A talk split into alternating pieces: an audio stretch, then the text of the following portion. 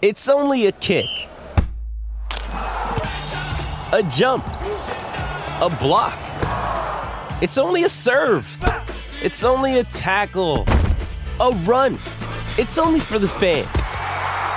After all, it's only pressure. You got this. Adidas.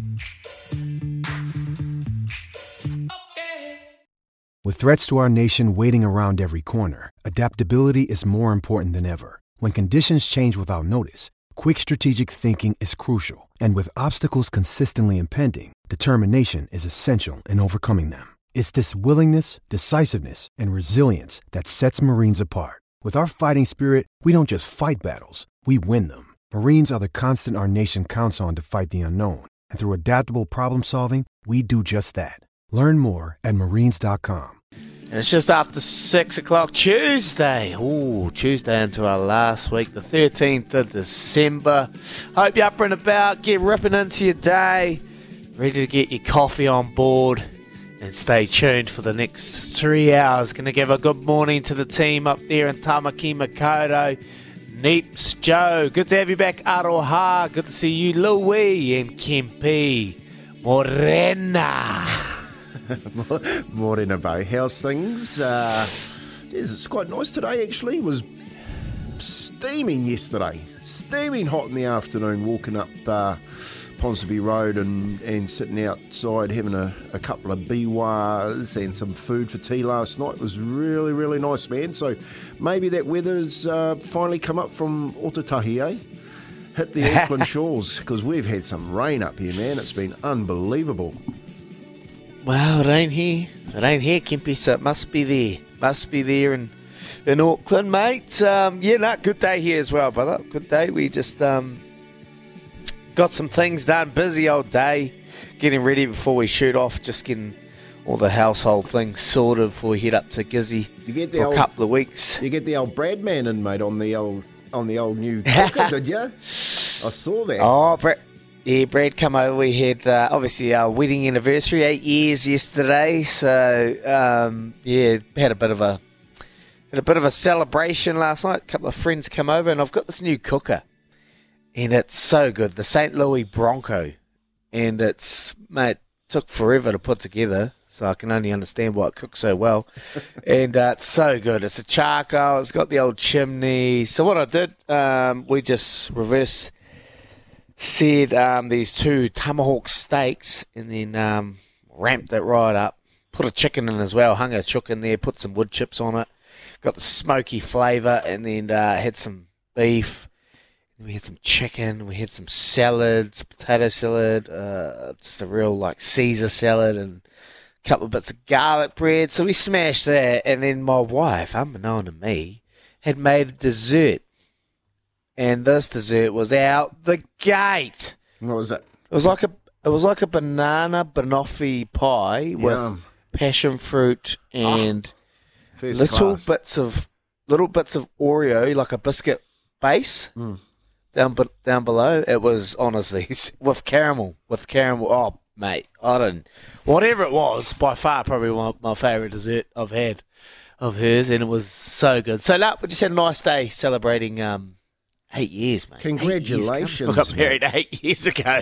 Congratulations. It's flowing boy. Yeah, I don't know how she's all done it, ahead to of be you. honest, but- ah, It's all there. hey, Kimpy, don't I don't I don't appreciate it when you write on my post. Send it to Specsavers, bro. Oh, Kimpy. Come on, mate. Come on. You know what I mean. Oh, mate, don't worry. There's plenty of those. The worst thing about that photo, the worst thing about that photo is I keep looking at. it, I'm like, wow, you were a neck. you were a neck, Daggy. You were jawline, skinny ass. You know, man, you look young. And I'm like, wow, if only. New Year's me. Put it on New the Year's fridge, resolution, boys. Put it on the fridge because every time you walk to it, you'll close the door. You'll leave it closed.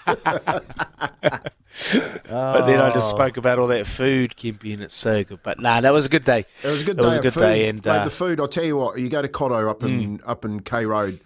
Uh, it was a pop up back in back in the day. It's been open for years now, but it just opened as a pop up. um, originally, and the food is out the gate. It's a tapas type um, setup, and we just had we had a couple of little dishes last night before we went in and watched our girl. She was doing a, a singing production, and um, yeah, man, I'll tell you what, the food. I haven't been there for a little while. Is still good, very very good. So you get a chance next time you're up. You take Daisy to, to Cotto, mate, on, on K Road. Good setup, and sit inside, mate, looking back over the over the motorway. Um, Okay. It's a really, really cool little spot. So uh, good to hear that you uh, you celebrated with Daisy yesterday, your, your your wedding anniversary, and she made you that beautiful, beautiful dessert. Brad cooking the meat. He's obviously the man with the meat, eh? He understands how to get it nice and juicy. He does. He does a good beef, does a good steak, and then I uh, I did the chicken. So we had a good team effort, and um, Grace's partner made the salad. So no, we had a we had a good day. The worst thing is, it's her birthday tomorrow, so double double celebration. it all comes in three days, mate. We got engaged on the thirteenth. We got married on the twelfth, and it's her birthday on the fourteenth. So she's all go. She's all go these next couple of days. So we'll be celebrating, eating lots, and then I've got to come up and see you mugs. But anyway, that's all right. I'm looking forward to that. hey, the boys. Looking forward to it. Thursday, Friday. Oh, Friday. Can't wait to see Neeps DJing. Here we go, boys. Big show today. Uh, plenty going on in the NFL at the moment. Mid-season trades that have provided their worth, but some that haven't panned out. Aaron Schatz um, is going to come on the show and have a chat to us about all things NFL. My Panthers got a win over the weekend, but oh, the Buccaneers got absolutely destroyed by Joey B's 49ers, so he'll be happy. The Broncos with the Russell Wilson trade. Baker Mayfield going and doing what he has been hoping to do since he made the NFL and providing some of his worth for the Rams. The Rams. He's been everywhere already. So we're talking some um, NFL after seven. We've got the Bay Plenty golf team. They won the interprovincial, national provincial golf tournament over the weekend. Their first time since 2012. M- Mitchell Kale, the Bay Plenty number one, will join us at 7.40 to talk us through it. The celebrations, the final round, taking on Auckland's number one, Joshua Bay, and beating him. All they needed was a half, but he went out there and did it even better fashion. Well done. Looking forward to that one. And then after eight, Colin Mansbridge. As yesterday, the Crusaders were named Australasia's Team of the Year for the second time running. They raised a wee bit of money. They get a bit of a, a check out of that too. That's going to go towards the long run charity that's uh, taking place in January. 150 odd laps around. It's about 150 odd k that they're going to run, and uh, the guy, um, Louis, what's his name? Aaron Webb, Webby. Webby, Webby, Webby, who ran it last year. We had him on the show. Uh, he's um, all part of that. And they're asking me to go run a few laps too. And I said, Oh, I need to go for a wee jog, but I'll do that. We'll get along and Let's get raise on a some money. bike, So- mate. Colin Mansbridge after 8 o'clock. Plenty happening. And also 8.40, we're going to reflect on the year and play another wee interview. But uh, double eight double three on the timber Temper bedpost text machine, Kennards Hire phone line 0800 150 811. Louis Herman, what, mate? I feel like you've been away for three years. What are you up to? well, yeah, because I didn't see you on Thursday, then I was away on Friday, and yeah, so it's been a while, Daggy. Um, yeah, and I just had the family do over the weekend that we spoke about. Gee, Yeah. just, it How was that? Oh, long, lots of liquid. It's I'm a bit jaded. This time of year, eh? I know what you mean. You're talking about Daisy's birthday. and- Saturday was good, eh? Oh, ripping. That was the weather Saturday. stonking. So many craft beers, and it just this time of year, it's just relentless. It's so good though. Like everyone just gets happier. Don't they? Towards Yeah, like yeah. it's just the spirits are high. So no, I'm fired up. Can't wait. So you're up on Friday. Can't wait for this. What have I missed? Is DJ, have we got a gig?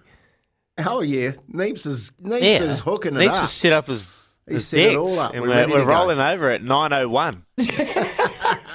It's not just for you, boys. We actually had a flat inspection a couple of weeks ago. That's why the house is so tidy. Oh right. But it's for us. Come on, it? mates. You know Oh, it's for yeah, us. yeah, of course, of course. Whatever do, boys. So we're going to the uni flat for, for a session. How good. Just like the good old days. Now that'll be fun. Can't wait. Big big week. And did you tomorrow? How's this? We're at the Casa tomorrow morning, Kimpy. I know. You and Kempy are at the Casa in the morning. What morning. could go wrong?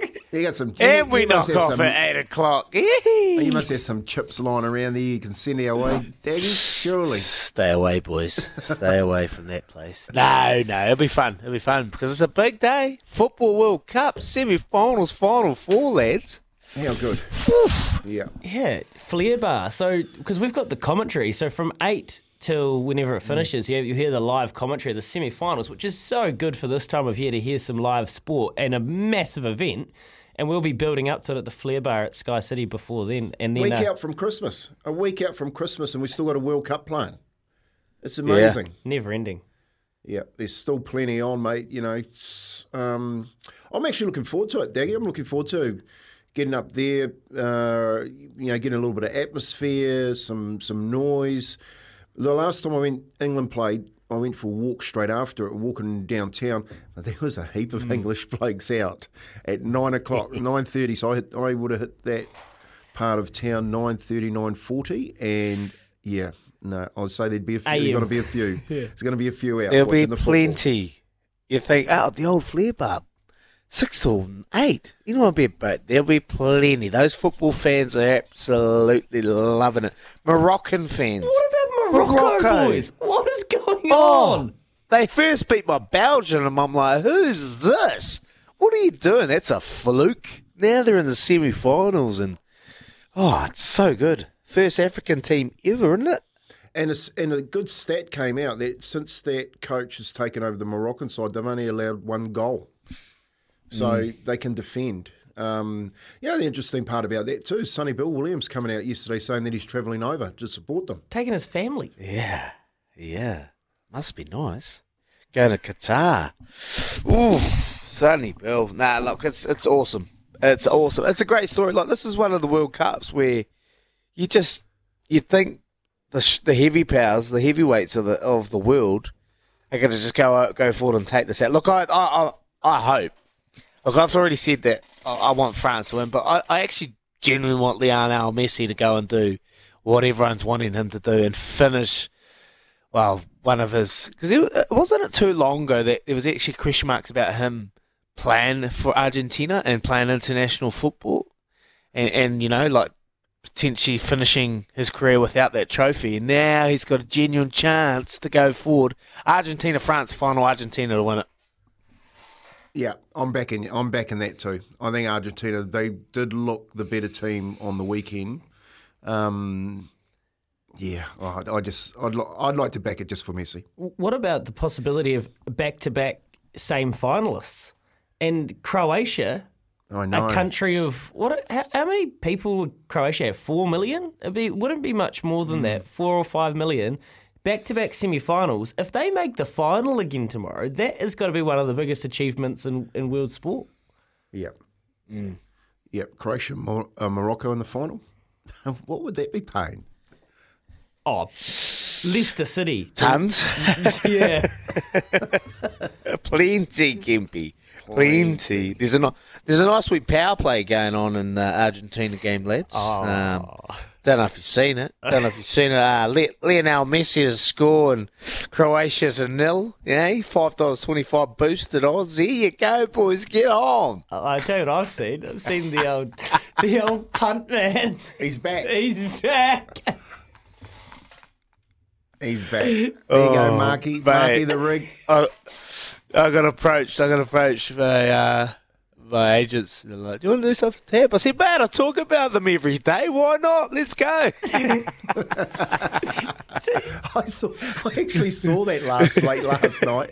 There's- that Instagram post about the TAB. I was like, oh, gee, okay. I thought Daniel was off. He's back. Oh, and I forgot about it. And I went into my TAB. I was like, "Man, I got five bonus bets." Oh, let's go. They chucked that how they're paying bets in you? My- That's how they Nah, get you back in the- there. That's how they I. get you back That's in how I do my football thing. No, gamble responsibly. R eighteen. Don't worry. But football, like the power plays, you go through it. Mm. There are some awesome power plays where you're like, ooh, that could happen. And that's paying juicy odds. There's plenty out there. It's good. No, you're right. And actually, speaking of TAB, shout out because I don't know if you've seen this Christmas promotion they're doing. There's I got an email yesterday. It's like click on the bauble, and then you clicked on, on the Christmas tree, and it said you and I are in the draw of one to win ten one of the 10 500 dollar bets we're going to give away tomorrow. So I'm refreshing my emails, Paulie Moati, and if we do, I'll be absolutely cooking up a storm. Uh, there's so much that we can get into this week later on, including the football. But lads, I have one for you. Can't wait question of the day. We haven't mentioned him yet, but he's done it again, has he? The wizard. I know. I know, mate. I His- just messaged him now. Crazy. His sorcery, Baz McCullum. Um, he's done it again. Him and Ben Stokes. I watched. I, I went to bed and I didn't wasn't sure whether they were going to get Pakistan in the end because Pakistan only needed about sixty five runs, and they had a g- bloke on hundred and a bloke on about fifty odd. And Mark Wood came in bowling the armpit kind of stuff, that I- Izzy Dag short stuff, 140 plus clicks up at the armpit, and they did it. So the question I've got for you guys is: If 2023 was the year of the Bears, uh, 2022 was the year of the Bears, who's 2023 going to belong to? Give me someone. Get in your crystal ball. Give me someone that's going to completely, completely go boom next year. Any sport, coach, player, musical artist. Because he is. Remember, this time last year, we were sitting here with him talking about this stuff. And now he's on an eight game win streak with the England men. It's so surreal. I'm really struggling to understand how it's all just happened. I have to pinch myself. So if 2022 is the year of the Bears, who's 2023 going to belong to? Come on, guys. You have someone for us? Kempy. I'm going to say Razor. I'm going to say Razor, mate, hits the ground running Four. for the All Blacks. What? You, you think he's going to coach the World Cup All Blacks? Oh, I like that. yeah. Your crystal balling, eh? Mate, it just when you think about it, like he's not the only one, Bez. You know, like that's taken a team within twelve months and gone to a World Cup with short preparation, or taken someone over and, and turned them into champions. It's still, out, still not out of the question for Razor. What is happening with Fraser? I, I love that crystal balling from you, Kimpy. I think everyone's hoping the same too, mate. Um, whether they will, you have to walk up that corridor. You have to go sort it out, boys, and see what's going on. Um, I think Ryan Fox is going to win a major this year. Oh, wow. I, I, I've, I've got a feeling. I've got a feeling that that Foxy is going to win a major this year. Look, I know I stopped many multis, and I hope I don't stop. But mate, honestly, with how he's playing, obviously the last couple in Aussie don't take any notice of that. He was close to home, you know, his mind would have been different. But I just feel this is the year of the Fox to go and push and be close and even win a major. Four chances. Ryan Fox win a major. I love that. Foxy, the year of the fox. That's a and he's a he's a genuine chance as well. The way he's been trending, and he, you probably look mm. at his age and where he is getting to. It would be in the next couple of years if he was going to do it. Like he, he's right, he's right in that sweet spot, isn't he? Yeah, he is. He's close. He's knocking on the door. He's set. He's got his family. He's got a wife traveling with him. He's got no pressure of money and having to find money to get to places. So the pressure's off. Now he can just continue to focus on golf, dedicate his time to golf, and I just feel like this is the year. I got one Kempy, and I might be a year too early, but I reckon he's a freak, and I'm going to back him in. Jamie Richards, because he's up in Hong Kong now. He has his base set. He's had trained winners, and he's buying horses at the moment. He'll get his own horses next year. So he's he's taken him a while. You can't just obviously take a bunch of really good horses up there, but I think in Hong Kong, when Jamie gets his own cattle with him, his own stock, he is going to go whooshka and he will be the next Chris Waller, James McDonald kind of superstar New Zealander in the racing world globally. Jamie Richards for me. Nice. Ooh, it's a goodie. Goodie Jamie Richards, Hong Kong, J Mac going up and winning. Do you know how much he made off that? Nah. It's like a cool like 300 rack. Hong Kong Cup, one ride. Serious? yeah, mate. How good. Romantic Warrior Good on 'em. was a huge win. Um, text here. Andrew Webster says Mark. Kempy will like this. Warriors and Webster says Kyle. Well, we're allowed to, we're allowed to dream, and yep, that will set the world alight if that does happen next year. So, ooh, come on, come on. We reckon They're well into the preseason, Kimpy. They're well into well the and truly into it. Well and truly. Have you into seen it. them in the sandpit? Uh, I've seen them in the sand. They went out to Bethel, so I've seen all that footage. And yeah, it's. Uh, I would like to just see them fly under the radar, not to say too much. Hit the ground running. Don't know. We'll see. Andrew Webster. He's, he's sitting wait. Yeah, can we get hope? Uh, 0800 150 811. That's the Kennards Hire phone line. Who's next year going to belong to? Someone that's just going to completely go, whoa. And you're going to go, wow, look back, and, and that year was an unbelievable one for them. Baz is just, from where he's, he's obviously been a very successful coach in the IPL, but I don't know if anyone could have predicted it would have gone this well. And I don't think they've won a series in Pakistan ever. First time they've been back since in 17 years. They won in 03, I think the last one. They won a game. I don't know if they've won a series. And like, oh man, I just couldn't believe it. Couldn't believe it. I just kept watching it because I was in bed and my wife was watching a program. I had to keep going on Google, Google, Google to see if they won, and then they won it, and I was like, wow, can't believe. No, you- he's still up. He's still celebrating. He's been up for a while. Um, yeah, it's great. You're right. They haven't. They hadn't. And so it took 60, s- more than 60 years, and, and in nine months, they've turned that team around from when we were watching them in the West Indies here, and they looked like a broken team. Jonathan Agnew's got a really good uh, piece in the BBC. Um, you can go read that. It'll just fit the, from the turnaround, incredible. So, 2023, whose year is it? Double eight, double three. Text us now. Here's Aroha with the news for Kubota together with Shaping and Building New Zealand.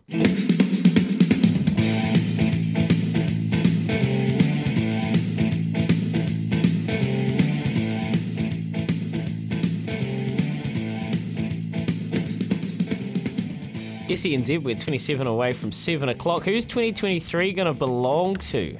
Well, actually, 2022, I suppose, could still belong to Morocco as well as Baz because the Football World Cup upset of all upsets is still alive. The dream's alive at Bunnings Trade, helping businesses, our trade, here to make your job easier because helping business is our trade. Tomorrow morning, it is Croatia, Argentina, Morocco, France. France lethal up front. Mbappe, Giroud, Morocco, as Kempe said, don't concede goals. So that's the state of the Football World Cup.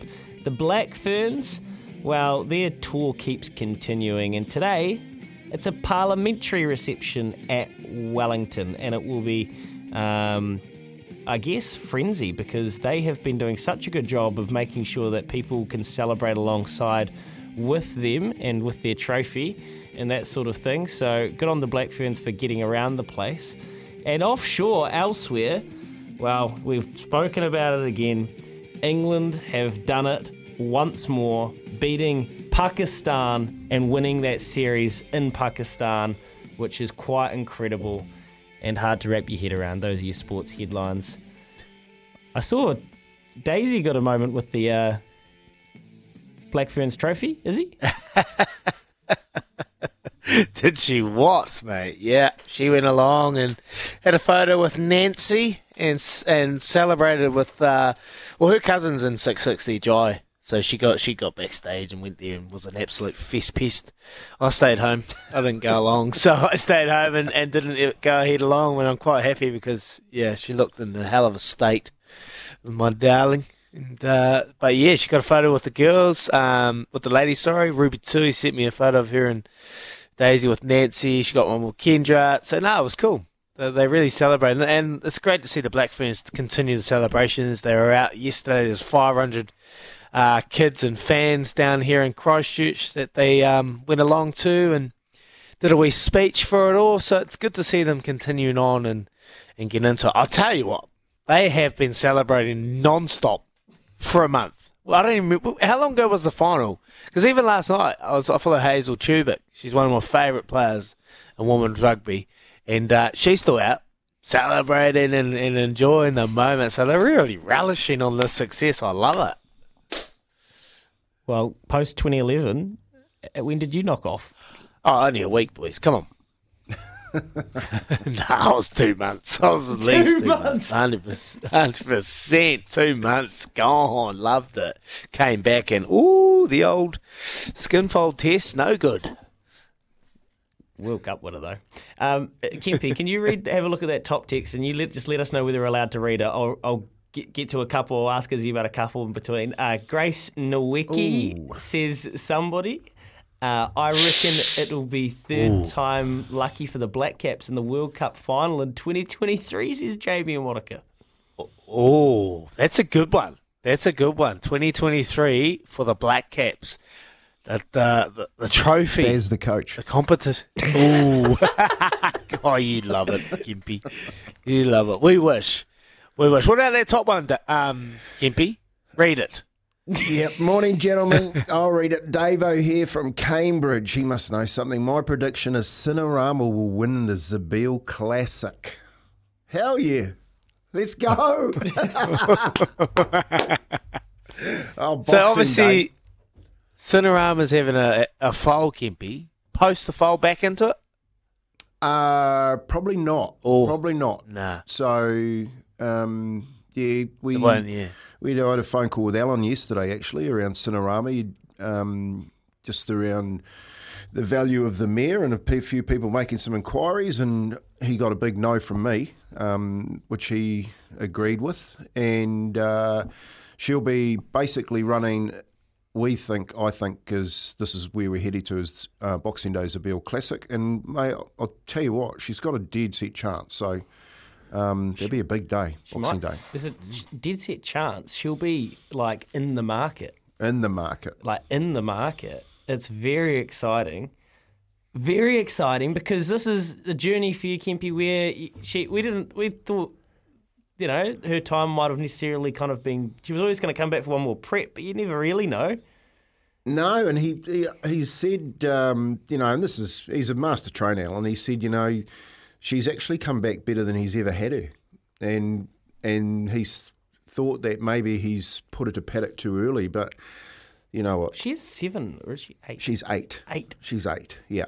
So she'll, you know, hopefully um, the first foal comes out, a nice looking foal, and the dream lives on. Little filly, hopefully, and uh, yeah, the dream keeps the dream keeps moving. So yeah, I, I, I think that's you know, there's a Bill Classic. That's where it's definitely headed. So that's what Alan's, you know, and he's the boss. He decides where we're going, and um, if that's the case, then we'll all be jumping on. Don't worry about that.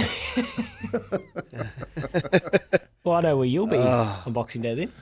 Uh, oh, well, I see. I won't. I actually won't be there on Boxing Day because I've already agreed to my nephew's coming home from England to to pick him up from the airport and travel him home. He hasn't been back since COVID, so at the time when I agreed to do that, I didn't know that she was headed there. So, and that's fine. You know, like I'm, I uh, I had a good time down in Te on the weekend watching her uh, slay the slay the field, and mate, I'd have just as much fun watching it from my, my living room. Don't worry about that. Mm, Kimpy, Kimpy, eh? The great equine equine game that just keeps on giving. You just know that, Daggy. I talked to you plenty last night about it. the lads are doing good. 21 away from seven. Scott McLeod. Loud? McLaughlin. McLaughlin. Scott McLaughlin. Scott McLaughlin, IndyCar champ. Scott McLeod winning an IndyCar championship. How many, wow, how many good that, sports people have we got? Seriously. Maybe too many. Maybe just this little country, eh? This is little old New Zealand. We go good. That's a great nomination. Unnamed texter Scott McLaughlin could be the IndyCar champ next year, 100%. And Tim says, Izzy, this is one just right back to the start. Colin Mansbridge up after eight. Webby is a champ. We're going to be involved with that long run too for Child Cancer Foundation. Whoa. Good on you, Tim. Izzy will be out there pounding the pavement. If there's 150 laps, you might do two. I'll do two. All you got to do, Timmy, is take the decks, mate. Put on a bit of drum and bass, and Izzy will stay there all day. two laps. They're kilometre laps um, around there. So it's um yeah, two laps. Yeah, 15. Tw- 20 away maybe from three. 7. Quizzy Dag. You've only got three more chances. No, four. Four more chances to win yourself a $50 TAB bonus bet via the Quizmaster. Have you seen the quiz? It is tough. Daryl, toughy. It is an absolute on, rip, Gav. rip snorter. Come on, Gav. Phone back in. 0800. Had a new caller yesterday there, Louis. Gav. How, how close did he go? He was He was off. he had just missed out. So I said if he rings up today, I'll get him in there. We'll put him in on second. Because oh, um, what do you reckon? Third? No, we put him third yesterday. It was too easy. Okay, oh, we'll, we'll evaluate this. Gav, you just need a call. 0800 150 811. The Quizmaster comes at you after this. This is how we do it. This is how we do it. Quizzy that come play it. Quizzy that come play it. 0800 150 811. Now give us a Give us- call. Yes, give us a call. Gav, give us a call. Mustn't be up and about this morning, Gav, but that's all right. We've got a couple of callers in. Wow, our a good couple. friend Mark from Tauranga. Yeah, the phone lines are full. All right, here we go. Gonna go Dave from Cambridge. Morning, Dave. Oh, First up again, boys. Yeah, you love it. Give you a chance, brother. I'm not as bothered by the sound. Ah, it's it's an easy one. You're gonna nail it. Here we go. Good luck. You got one clue master. The quiz masters meet. Keep is the clue master if you if you get a little bit stuck. So here we go. Give Netball's. Dame Lois Muir Supreme Award was handed out last night and split by two silver ferns for 2022. Defender Kelly Jury and which other player received this award? I didn't even know there was awards going on last night. Um, couldn't even tell you, boys. Three. Uh, Two. new, new wiki. Wiki. You got it.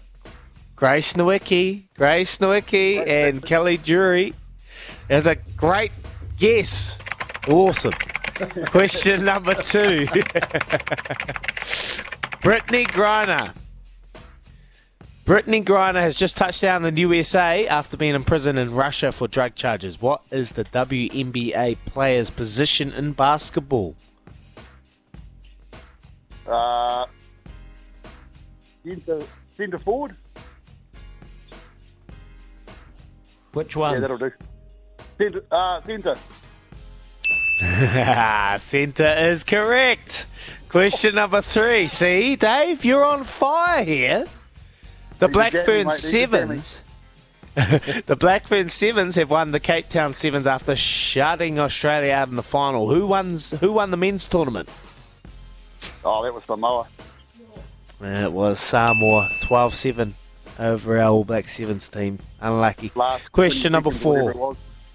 Yeah. Question number four. What is the Philadelphia Eagles win loss record in the NFL season out of their 13 games? Four, Now you got me. This is Three. NFL. I'm no good at. two. Oh, I'll have a clue. I'll use my clue. Okay.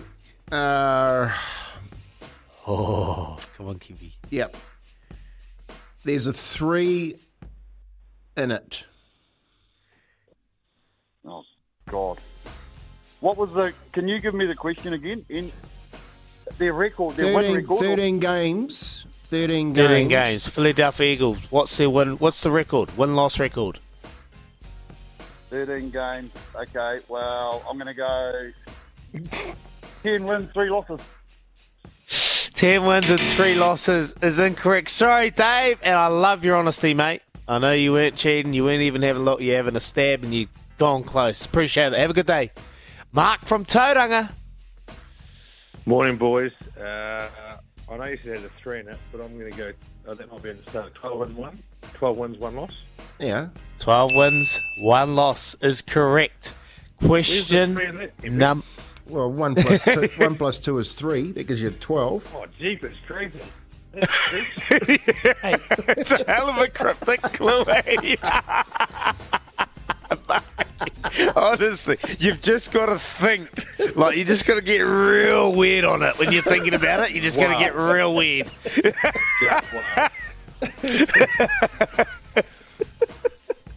oh, mate. So, here we go. Question number five. Croatia has never won a FIFA World Cup, but they have been runner up. What year did they come second in the FIFA World Cup? Uh, it was the last one, so four years ago, and my maths is horrible. Um, And you're reading. eh? And you're reading. yeah, hey, look, don't be that guy. That's not very nice to be. Is it 2018? 2018 is correct. Bay. Mark. Hey, I felt real bad about that because there was a big win on the cards there, and uh, Kempy texted me uh, on Saturday. said, "Oh, we're in here, son." I was like, "No, we're not. I'm out." He's like, "How are you out?" I was like, "Look at this." And he says, "You're a muppet." And I just, uh, I had one of the ones on Friday for a, a win, not a place. So apologies.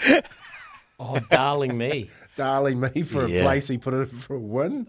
it's like, yep. Never mind. All Never I mind. know Hey. hey. on the tail. I was following Bez. Hey, mate, he's on fire with that one at the moment. Yes. But as, as I mentioned, look, lads, anything I win off these bets can go towards a charity. So we'll uh, we'll see where this one goes. Good man. Good work, Marky. Nice. Mark. Good And Mark, you'll absolutely love what the Crusaders are doing after eight as well. So make sure you stay tuned to Colin Mansbridge because this big run is such a good, um, such a good cause. Child Cancer Foundation. That's who we love to donate our, all our winnings to. Izzy and Kempy. I know Izzy. I think you came up with Child Cancer Foundation about a, more than a year ago. It was you, wasn't it? Yeah, yeah, yeah. Yeah, I've, I've just done a bit of work with, with families and kids and and like, like the struggles that they have to go through and just even kids having family members it's it's hard so every little bit we can raise go a long way. Yeah, Mark's an absolute ripper. I saw that hamper he dropped in as well. Oh, the boys are on fire. How good is he? All right. Seven away from seven. There's a good text here from Marshy in Hawke's Bay. We'll get to that just after this. Nearly at 7 a.m. NFL after seven. Can't wait. I've been loving the NFL over the last few while and the season's heating up. But Kempy, there's a text there for you. Yeah, Kempe, that was sad news about old mate Sandy Campbell from the Bulldogs living on the streets in Oz. It's from Marsh in Hawke's Bay. And it was, yeah, Sandy Campbell, a very good winger, played for Canterbury Bankstown back in the days. Um, yeah, he's a bit like yourself, is he? A fine looking bloke back in those days and, and really tore up the pitches. Um, if you if you are to believe all the all the reports, he's homeless at the moment up on the uh, up on the Gold Coast and, and suffering from a a, uh, a I think it's about a bowel cancer. Um, Throat throat cancer. throat cancer, is it? And the men of men of league have got behind it. I think they are, they are trying to trying to help him there. So I read that. I read that um, as soon as I saw it too. I you know clicked on it because Sandy was he was a fine looking man back in the day. Um, and just to see you know some of these guys and the hardship they fall on, um, fall on. There's actually a few. Is he? You know when you when you go to think about it. Uh, another another guy I played with up at the Crushers is he's a good player. Played for the Gold Coast uh, as well. His name was Brett Horsnell, and um, yeah, just he's had a bit of a head injury and, and stuff like that. So I will hope him all the best, Sandy. Hope uh, you know all the boys get behind it and Man of League get behind it and uh, they take care of him.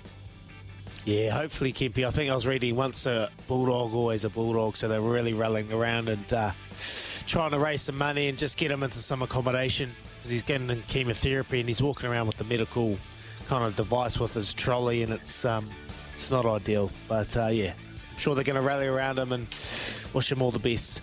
Uh, coming up, we're going to talk some NFL, like you said, Louis. Aaron Schatz covering it all, and my Panthers got to win, so I'll be up and about. And Joey B's 49ers got to win, so yep, they're coming up.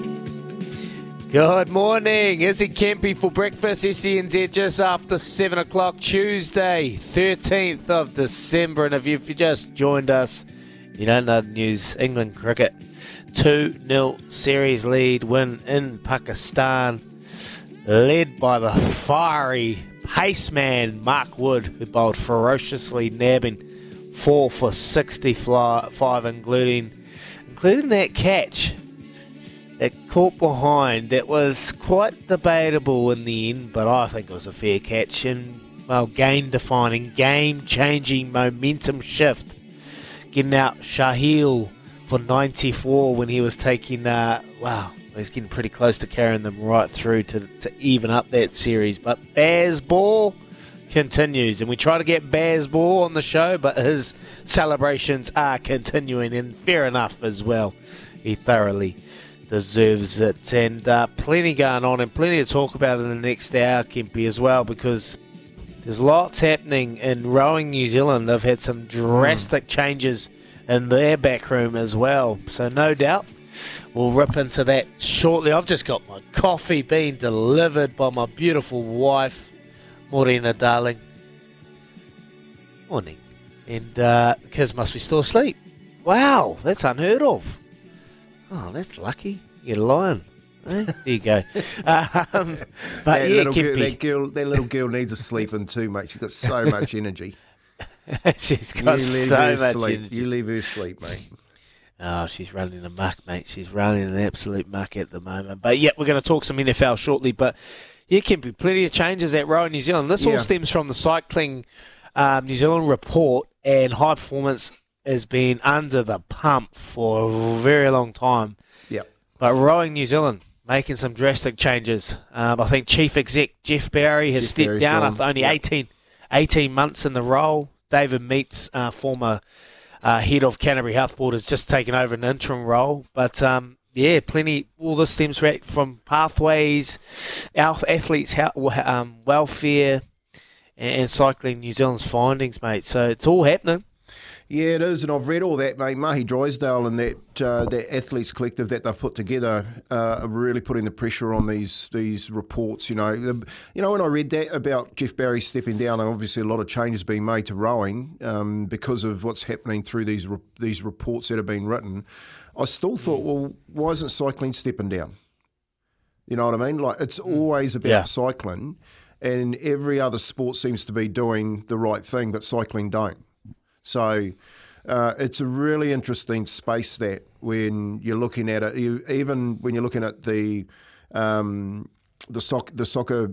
The All Whites, they've just uh, Yeah. announced their new high performance team um, with, with Nelsen coming back, ex Blackburn um, All White player, along with Keir Hansen, who used to be our trainer at the Warriors, went through and, and did some some rugby union and has been with uh, the is it the Silver Ferns? I think it is for the last six six or seven years. So lots of space changing um, and people changing in those spaces of high performance. But I'm waiting for cycling something to happen in cycling. You know, everyone else seems to have read the report and making changes, except who the report was actually written about.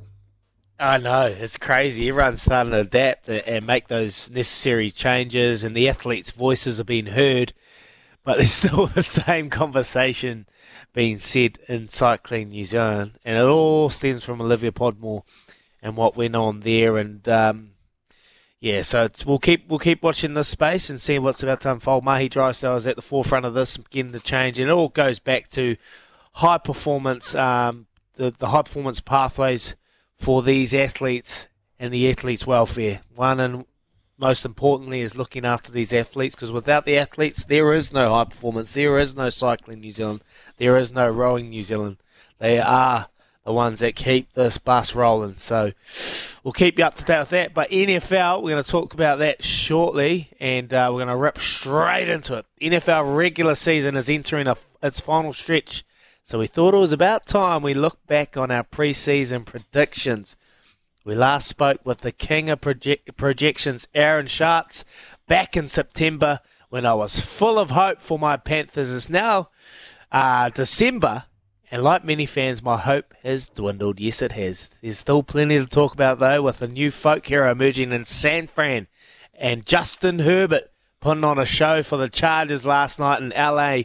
Aaron Schatz from Football Outsiders is on the line with us now to talk about all that and more. Morning, Aaron. How you doing? Good morning. I'm good. How are you guys? Good, mates. Look, obviously you come on in September, and I had a lot of hopes for my uh, Panthers, but uh, Baker Mayfield didn't eventuate, and then he went to LA Rams and did what we were hoping. But uh, hasn't been all smooth sailing for my Panthers. I got a win yesterday though, so I'm up. I'm, I'm happy. Yeah, their defense is actually playing well in recent weeks, and the Panthers are not out of it because of the NFC South being so bad. Right, they're only a game behind Tampa. Um, we only have them winning the division in fifteen percent of our simulations, but there's a chance. Hey, Aaron, has the parity in the league gone to another level this year? Yeah, not you know earlier in the season there was a little bit more parity than there is now, but yeah, the parity is pretty high this year. It's real. We really are at an any team can beat any other team year. And just in case you didn't believe that, yesterday's Houston Dallas game was a really good example of it. Beautiful, mate. mate just I've watched this Baker Mayfield um, scenario unfold, and no one really understands the enormity of this.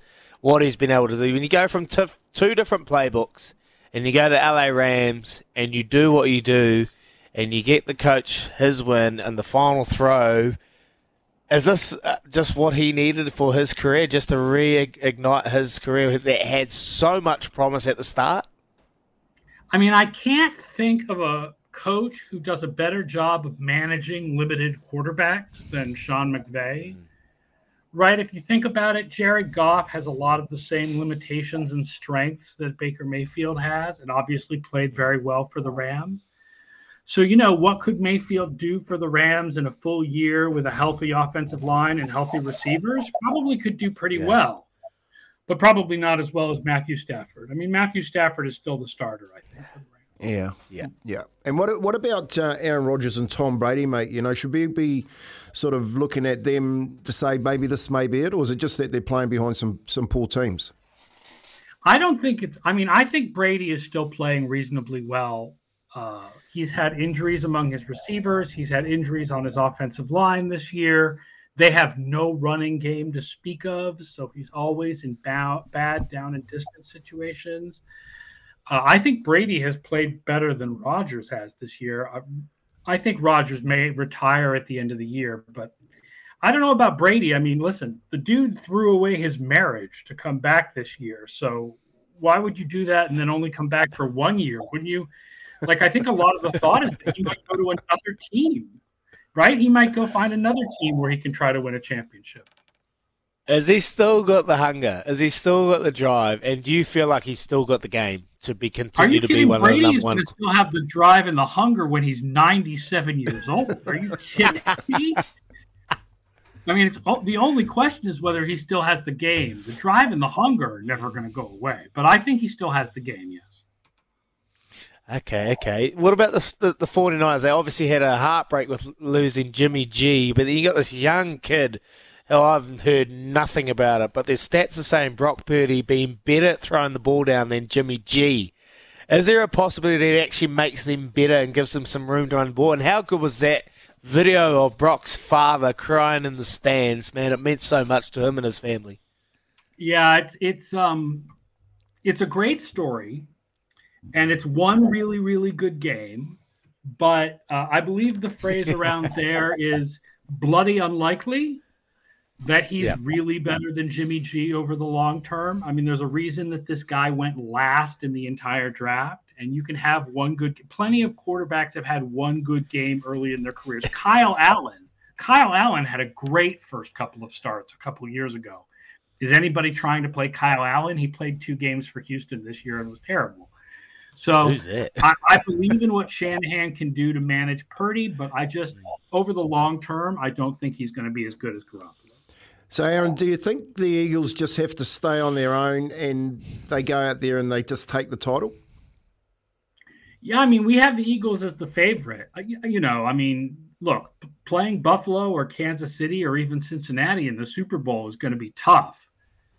Uh, but the, the Eagles are definitely the best team in the NFC, given the San Francisco quarterback situation. I think Philadelphia is definitely the best team in the NFC, and they're going to get the number one seed, and they're going to have home field advantage. So you don't just cruise to the Super Bowl. They're going to have some tough games, and San Francisco, mm. San Francisco's defense is playing remarkably well, but Philadelphia is the favorite. Right now, we have Philadelphia win the Super Bowl in 31% of our simulation. Okay, Philly, Philly Eagles. Well, they're twelve and one, so they they're going all right about it. But look, this is an interesting situ- uh, situation. Everyone, you know, loved Russell Wilson when he was at the uh, Seattle Seahawks. He was the Seahawks. He's gone to the Broncos, and well, that last performance, those intercepts he threw. What what's going on at, at, with the Broncos and Russell Wilson? Is there is he under a lot of pressure? Is he under so much heat? It's it's it's not pass pressure. He's just playing really badly, and it's hard to know hmm. what happened to him. But given the amount that they are paying him, they are stuck with him. So hmm. they might as well fire the coach and get a new offensive coach in there in hopes that somebody new can resuscitate Wilson's career because they can't afford to go with another quarterback at this point. So, so Philly have the favouritism, Aaron, in the NFC. Who should be the AFC favourites right now? We have Buffalo as still the best team in the AFC, definitely. Um, Cincinnati is playing really well right now, and Kansas City's offense is really, you know, great. But we don't have Kansas City as high as some other advanced metrics do. In particular, their defense is 25th in the league. So Buffalo is just a really good, really well-rounded team. They're top four in all three phases of the game, and I think Buffalo is still the favorite to come out of the AFC. Okay, who has really surprised you this year? Aaron? Like, uh, I look at the Jets; they've been poor for years, but they've won some tight battles, and and they've you know seven and six now. So the Jets fans are starting to get some excitement about. Is there a team that's really surprised you, and and think in the next few years they're building something, a bit of momentum? The Jets do not surprise me as much as you might think. Our preseason hmm. projections had the Jets Okay. with a top 10 defense. We predicted this. We Ooh, predicted this. Okay. The teams that have surprised me are more Seattle and Detroit. Detroit Lions. The Detroit yeah, Lions coming out of now, nowhere. noise, possibly making the playoffs. Number seven offense in the league by our numbers. Okay, okay, I like that. Jets are very surprising for myself. Panthers, uh, you're saying they're going to potentially push through and go forward. Just one last question: out of the playoff bound teams, who has a quarterback that can go to another level in your eyes? I mean, who's going to take a big step forward in the playoffs? I mean, you know, listen, mm. we, we, this we've already seen the best that Hurts can be. We've seen the best that Allen can be.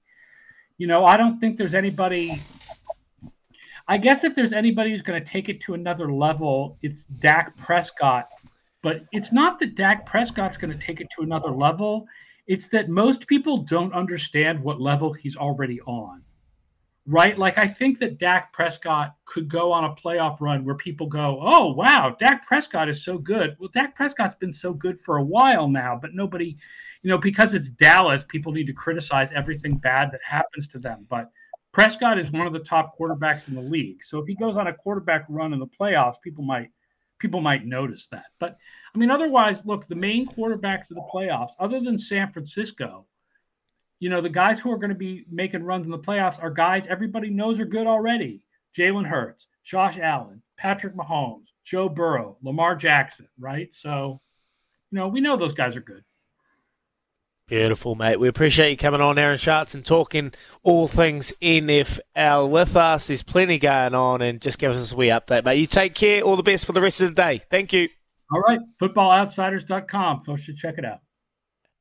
Beautiful. FootballOutsiders.com. Aaron Schatz giving us all the predictions pre-season, post-season, all over it. He predicted the Jets top 10 defense in the league, and they have been really surprising. I followed them because Gary V follows them, and you get all the excitement that he loves. Not that we should be talking crypto and NFT; it's pretty poor at the moment. But anyway, Gary V. Are you a Gary V fan? Nah, he's started to annoy me lately. Very good. There's only so many inspirational speeches I can hear from him. Hey, I'll go on for you guys. There's the one we didn't ask about is the Minnesota Vikings. They're ten and three, but mm. nobody believes in them. Like they're ten and three, but everybody goes, "Oh yeah," but you know, like they're ten and three, but they don't really. They just don't have that respect factor. Was there were there They're like? Morocco. Well, kind of, kind of like Morocco. Were there teams in the NRL or the Super League or Super Rugby that you can think of always had a good regular season record, but nobody was actually afraid of? Them? You weren't scared of them. Oh, yeah, you could, Islanders. yeah, you could pr- probably pick out. Um, I think the Warriors, when they were going on them good runs, you know, back in the early 2000s and 2011, those those times, none of the teams really respected them. Like they, the eight Warriors had finally show, you know, showing up to the eight, and all the teams in the eight were just. I, I remember the first time we made the eight in 2001. Uh, Brian Smith took his took a player off and played the last 20 minutes with 12 men. And they beat us by 50. That was that was when we went, they actually don't respect us. It sort of gave us a, when we came in and went to the final in 2002, it gave us a real want to get back out there and show them, well, you do that to us again, you're going to get a tonking. Yeah, they look through you. And did you say Highlanders, Izzy? Because even when they went on that title charge, you just always, Yeah. like, even though they were doing it, it was like, yeah, but will they do it? Yeah, that's it. Like you're like, oh yeah, one more. They'll lose this week. Oh, they'll definitely lose the final. You know, like they just surprised me. So it's a team that springs out first, but there's plenty out there. Minnesota Vikings. Look, uh, what is it? Teddy Teddy Bridgewater. Bridge, uh, what is it? Bridgewater.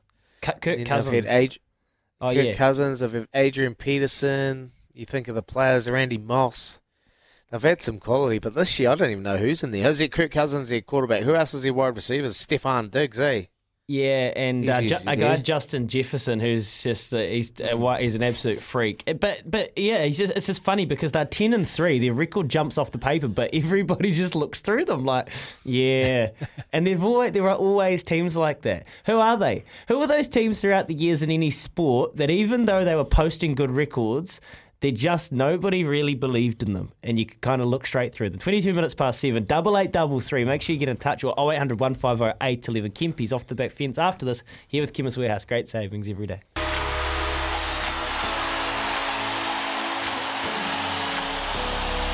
Off the back fence with Tony Kemp. Just when you thought Wayne Smith had the title of best coach in New Zealand locked up, our mate Baz McCullum comes off the back fence and smacks another six out of the park. Last night's win against Pakistan has been touted as one of the greatest Test Series wins in English cricket has ever accomplished. How good. Wayne Smithy transformed our Black Ferns in less than a year, but over the same year, Baz McCullum has transferred England cricket from diabolical to unbelievable. Sure, you have to throw Baz's name in the mix for Coach of the Year now, then. What do you reckon, is he? Eh? And I reckon what's made this even more remarkable is that Baz hasn't had the decades of coaching experience Wayne Smith has accumulated. When you sit back and admire, it is an astonishing achievement. An achievement which really does deserve some recognition. So, what now for Baz McCullum? Apart from giving a sigh like Frankel. If I was New Zealand cricket, I will be looking to the future and somehow trying to convince Baz to come home. Highly improbable, but definitely worth the try. What I do know though is that it is a great feeling to know that we can claim two of the finest coaches in sport. Coaches from completely different codes who are achieving unbelievable results on the world stage. Little old New Zealand punching way above its weight. Off the back fence with Tony Kemp. Oh, Kempy, so good. It's yeah. Look, I guess for Baz, he's been a player, and, and you kind of know and you understand as a as a player, uh, you know what a coach needs to do and, and what you want from your coach when he's you know overlooking the team and, and how they can function. I guess that's what made this transition into coaching a seamless one. He un- has a real understanding of, of what they need, the messages they need. Don't do too much. Don't say too much. Just give them little bits. Give them all that hope and belief to unlock and go out there and and we'll swing for the stars. And no matter what, if you're trying and you make a mistake, that's fine. That is fine. It's just simple. But like I talked about, it, uh, he's just it's simple. It's just unlocking, taking the shackles off these players, and just letting them play, and letting them be. And well, I can't believe. Look, I didn't. I didn't picture this. Let's be honest. We didn't picture this happening. Him. Uh, this is going to be their biggest test. Going to Pakistan where no one wins, and we're going to get a real in, inside look to how hard this is because the Black Caps are going over there in December, and they're going to go over and tour, and it's going to be difficult, and that will kind of cast a light on what England and Brendon and, and Ben Stokes have been able to do. Whether he can come back, uh, uh, look, it's in time we'll see Baz in New Zealand coaching again, but for the foreseeable future, it's going to be a long time because I cannot see for the life of me England letting them go. They'll be throwing all sorts of pound with a little bit of yen. You know, they'll be going and buying all these currencies from around the world to keep him there. And if New Zealand are going to get him, it'll be for the love of his black caps. It won't be for the money. It'd be, And, ni- uh, it'd be nice. It'd be nice to have him home, wouldn't it? Eh? Oh, it'd be great. It'll be absolutely great. Him or even one up the road, Stephen Fleming, being a part of it. Two of the best coaches right in our backyard. But um, I think it'll be for the love. We know that the coaching money here isn't that great. So it'll be for the love of coaching their team, the international team, the Black Caps, to what they do. But right now, let's just enjoy this ride because it is crazy. I don't think it's the yen, is he? I think Kempy hit the nail on the head. he needs that service fee to Frankel. You give him, you give him that Frankel service fee, and you've got him. They've only got four more tests before the Ashes. They've got two against us. You'd be you'd be mad. You'd be mad to back against them. Well, Australia will go up there and think that they can knock them off. That Ashes series next year in England will be a headline event. It will be so fun. And we'll have it here all on SENZ. You can stay tuned with us. 29 away from 8. Here's Aroha with the news for Kubota together with Shaping and Building New Zealand. Hey, it's 26 and a bit away from 8 o'clock. Izzy and Kempy for breakfast. Tomorrow morning, we're going to be live from Sky City. We're going to have an absolute huge time at Flair Bar in Sky City because the Football World Cup is going, going on. And you've got each game, both of the semi finals, live on SENZ. You'll hear it on air. Gulla's fueling your mission all year round. Pop, pop into your local for some good value fuel. Visit gull.nz this road trip. Guys, do you know who has France in the sweepstake? I've just found it out. I do. No, you don't. What? I know. I know who's France, mate, but no, he can't have France. Do you know I'm who's sorry. got France? This is an imbalance Who? of power. It is. This is corruption. Have one. Have one. Have one Oh. guess. Have one guess. Yes, I know you know too, Izzy. Oh. Ruben. Sam, No, the boss. Ruben's got Ruben. France. rigged. Rigged. Absolutely rigged. And not like He hasn't Mark even the paid Rig. us 10 bucks. Has anyone? so, so I'm thinking about this after the Netherlands. And by the way, who's got Argentina? I wanna- Steffi. Does he? Steph's I'm got pretty one sure of them. Steffi. Steph's got one of them. Um, Didn't he beat you? Oh, mate, I was appalled at the at the behaviour of those Argentine players. No, you deserved it, mate. Your, ne- your Netherlands were grubs. Absolute grubs. I would have done the same, what mate. I would have done the same. Walked past and did it all if I was getting that grubbiness at the last laugh. Mate, the, the spray was unbelievable. They got that that game got so intense. Um, so look, good on you, good on you, Argentina. But the reality is, Croatia and Luka Modric, they're going to go all the way, surely. Or maybe Morocco. Young Charlie, he's got Morocco. Hopefully, he knocks off the boss France. I'd love to see a Croatia Morocco final. How good would it be, guys? Morocco Croatian final would probably be the most deflating thing for FIFA in, in history of FIFA's existence. Let's be honest. Let's be honest. They would not want this for the life of them. There's no money involved in that. They ain't getting no back pay, so they won't want that. and you know, we want it as football fans. You know that. FIFA will be doing everything in their power. and We know how powerful they are to stop that. Did you not see the refereeing in the in the quarterfinals, mate? Do you think that was bad? You wait for this one to get to you wait. You wait for these semis to kick off. The refereeing is going to be out the gate. Wait, you- you reckon Dana White's the next CEO of FIFA? Is he? yeah, mate. Like there'll be some patty, the baddie judging going on involved in this, mate. Trust me. that was sketchy in itself. There's two options here because you're right. M- football fans, we want Morocco, Croatia, but at the same time, Argentina, France would be a excellent final, Oh, wouldn't crazy. it? Absolutely. That's You think Tongan and Samoans running up and down the lights in Hamilton's be bad? Imagine Argentina and France, Paris, and uh, oh mate, it'd be so good. Buenos Aires. good multi. It's basically a ninety nine point nine percent Do you reckon it's done deal? done deal. Argentina France final. I'll tell you, good if you power haven't watched play, FIFA Lionel Messi Uncovered, to go score. watch it. oh yes, what's that? Good power play. Lionel Messi to score and Croatia to be nil. Five dollars twenty five. Boosted odds at TAB. Gamble responsibly. R eighteen. I don't. I don't know if you remember the very the very first penalty I think of the World Cup that was given away was um, that they gave an offside when Qatar played. They gave a referee gave an offside, and when they played the replay, they forgot that there was a defender by the goalkeeper, Oh yeah. and and they still gave the penalty after they VR'd it. It's like, yeah, there's going to be some pretty average calls. I'm saying over Well, the next couple of days. I don't want you to go missing, so I'm just going to shut you up there because we've got we've got we've got a party to do on Friday. All right? Um, yeah, no, it's it's it's going to be huge, and all of it live on SENZ. We'll be building up to the game tomorrow. We'll get some people that know more about football than us to help us. Don't worry, we won't be trying to do it and talk about tactics and four three threes on our own. We'll find some good people, and we're also going to talk some golf because Michael Kale in the Bay. They- I guess they are the Bay. They are the Bay. Yep, they can have that name for now.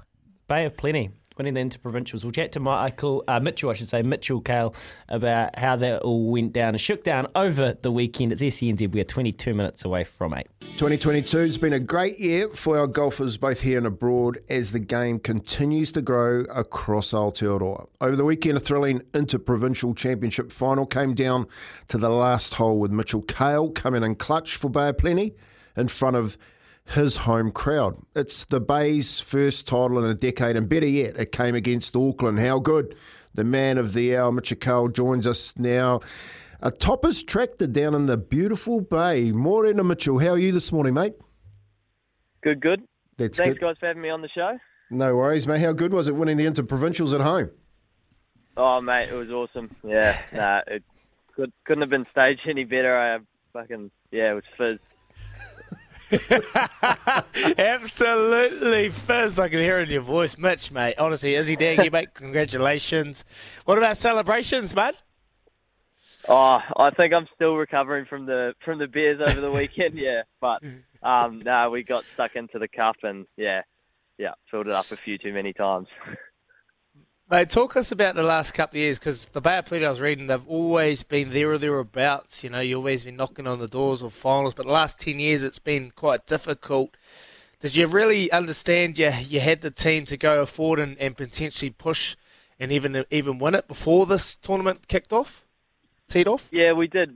You know, we, we talked about it, and um, yeah, ten years is a long time from coming from a really um really dominant kind of stage in Bay of Plenty golf that ten years ago, and um we yeah we kind of just lacked. We are a bit young and um, inexperienced, but this year we we had uh, myself at number one, then we had Sean Campbell back over from the states, which really helped in number two, um, and another young gun at three, and two kind of more experienced older guys um, down the order, four and five. So that um, yeah, always knew we had a really good chance, and yeah, just stoked to stoked to get it done.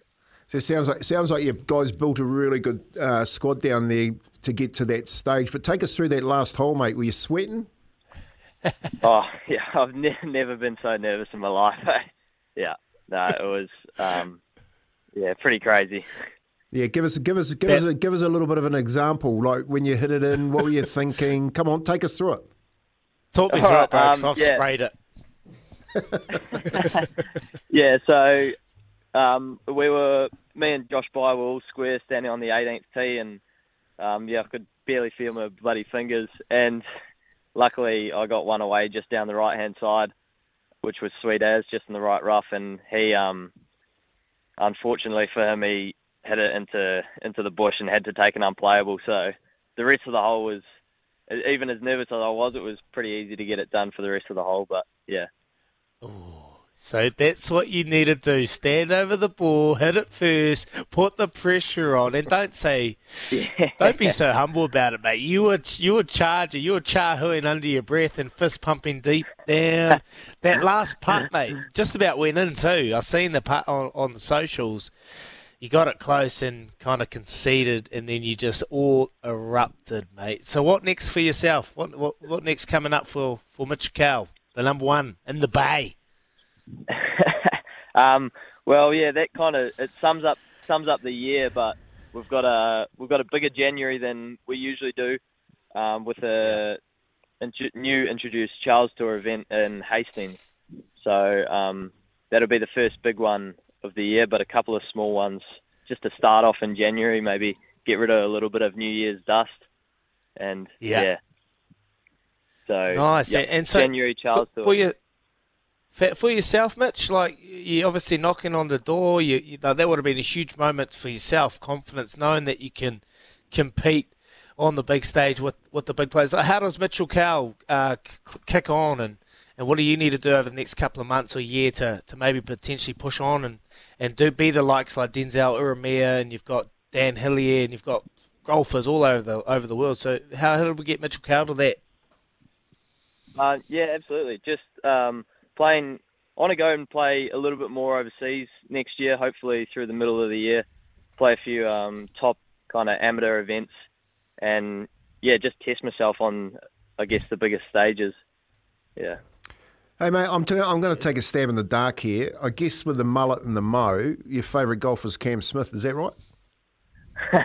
yeah, absolutely. I've actually got a Australian background as well. Born born over in Australia, so yeah. Nice. Whereabouts is that? Uh, Gold Coast. I was born on the Gold Coast. Yeah. Oh, good man. Oh, 'cause- of course he's Goldie, mate. It's V8 Supercars, Bogan City. Let's get it. He's got the mullet. Oh, you poor fella having to be born over there. It's been a difficult time last couple of years, but anyway, we won't bring it up.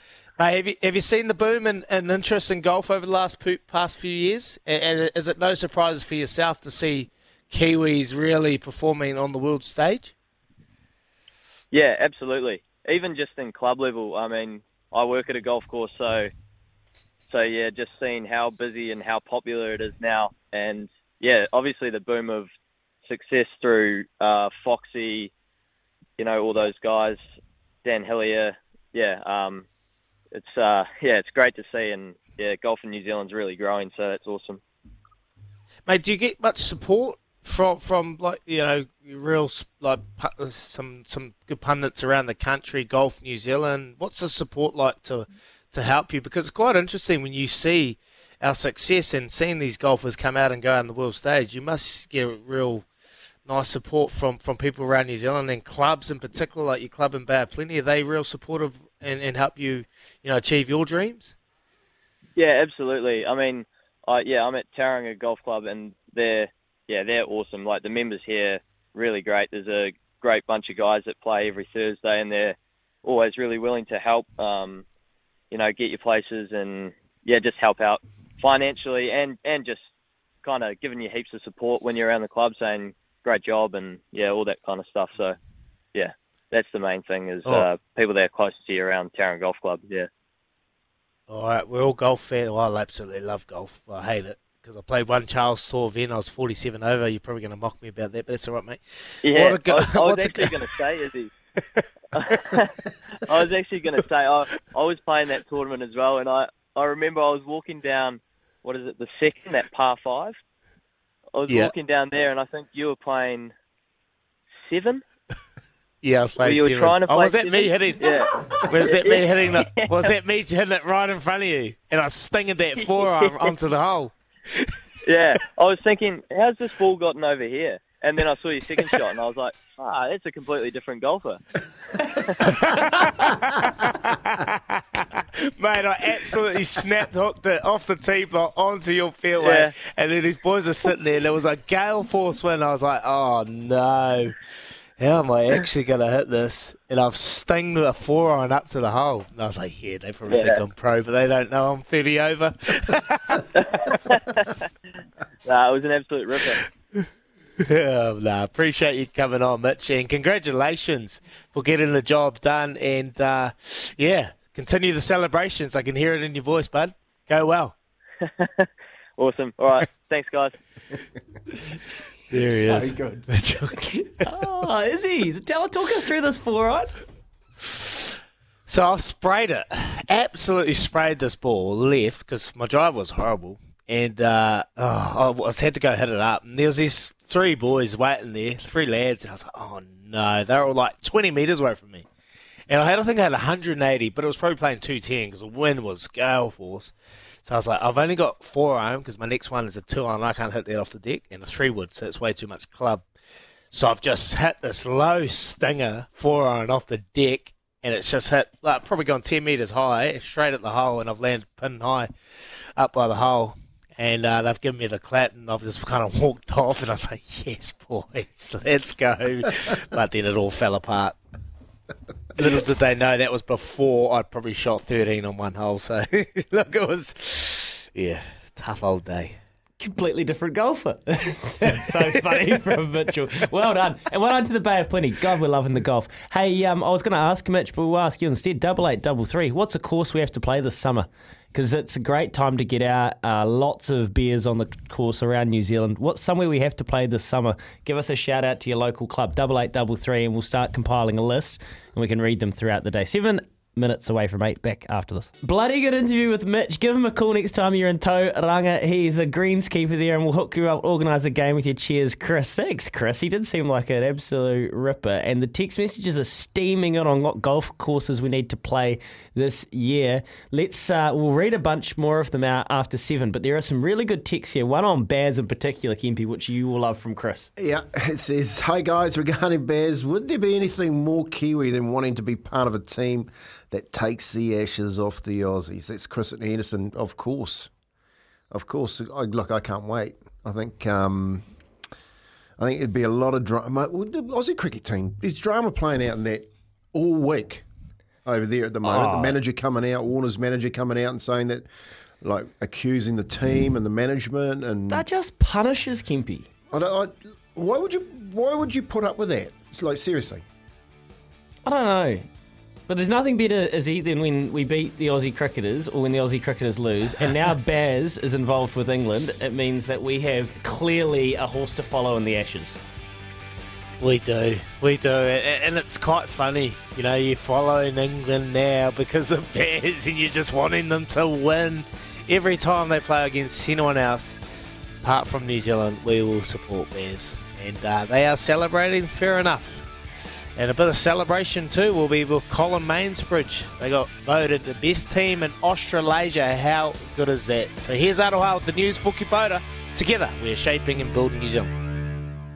One of the things we're extremely passionate about on our show is charity. And as you know, the charity we often promote and raise money for is the Child Cancer Foundation. We're not only the ones, we're not the only ones, and the Crusaders have come up with their own initiative called the Long Run to rally behind one of the most deserving causes.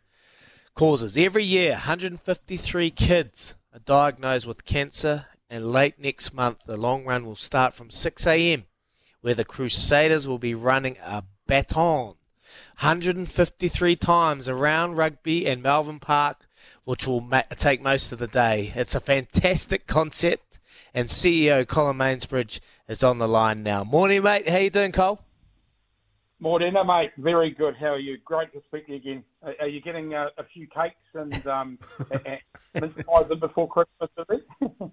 Oh, plenty, Cole. Plenty. I was just talking about it before. I just uh, put up my photo of about 10 years ago. I said, mate, it's giving me some inspiration. I'm getting ready to get away on holiday, but I've got to come back in good nick, mate, because we've got 153 laps to run. We have, we have. So uh, you know the story, obviously, but Webby, who's you know, he's been around the place for a long period of time. He um, uh, he did 102 k's uh, last year uh, on his own. Uh, he had a, a, little bit of support, and, and he was sort of so humbled by the support um, and encouragement of the community. Some people turned up and just joined in. So so this year, uh, the idea is 153 laps for the 153 kids diagnosed with cancer each year and um, and we're just hoping that uh, everybody gets them behind it. And we had the, I think you saw we had the Australia, Australasia's best sporting team yeah. prize mm. yesterday Brown, which sort of kick, kickstarts the um, the fun. So we're stoked um, and and really excited about um, about this event next year. And I'm a bit like you. I, I've got a few kgs. Actually, I've got a lot more than you to lose to make hey, yeah. well, con- congratulations, Cole, on that uh, picking up that award yesterday, best team in Australasia again, um, and that money that you've donated along to um, the kids in the Cancer Society is fantastic initiative. How how important is it um, to buddy up to, I guess, a charity um, like you have, and especially for your organisation to know and support it? It's really important, Kemp. You, you know, you, we all know the process that we had to go through and, and, and uh, look at ourselves. We had to do um, a couple of years ago as a result of the terror attack. And, and one of the things that, that came out of the research that we did was that we are an organisation that's connected um, and, and, connected both internally but also connected externally with the, the community. And and so if, if that's what people describe you as, then you've sort of almost got a bit of a moral obligation to do stuff around it. And then you actually hear the stories of those kids and their families. And, and, and cancer is a pretty ugly thing for anybody to have to endure, obviously. But, um, but you know, it just seems particularly devastating when it's happening to kids. And you hear those families, and, and it's, it's just a bit of an inspiration, I think, to people around this place to sort of go a bit harder. And, you know, we've had plenty of people um, involved in, in the charity, and um, and it just seems to I, I, don't know what it is. It just seems to spark the team up here, and, and they all seem to get really really excited about it. So yeah, I think for us it's a we've got to find ways to give back, and um, and, and our brand now, you know, we talk about crusading, but crusading with heart. Um, and the best way you can crusade with heart is to actually do something for people in your community and um, for a cause. And, and for us, we're really excited to be involved in this.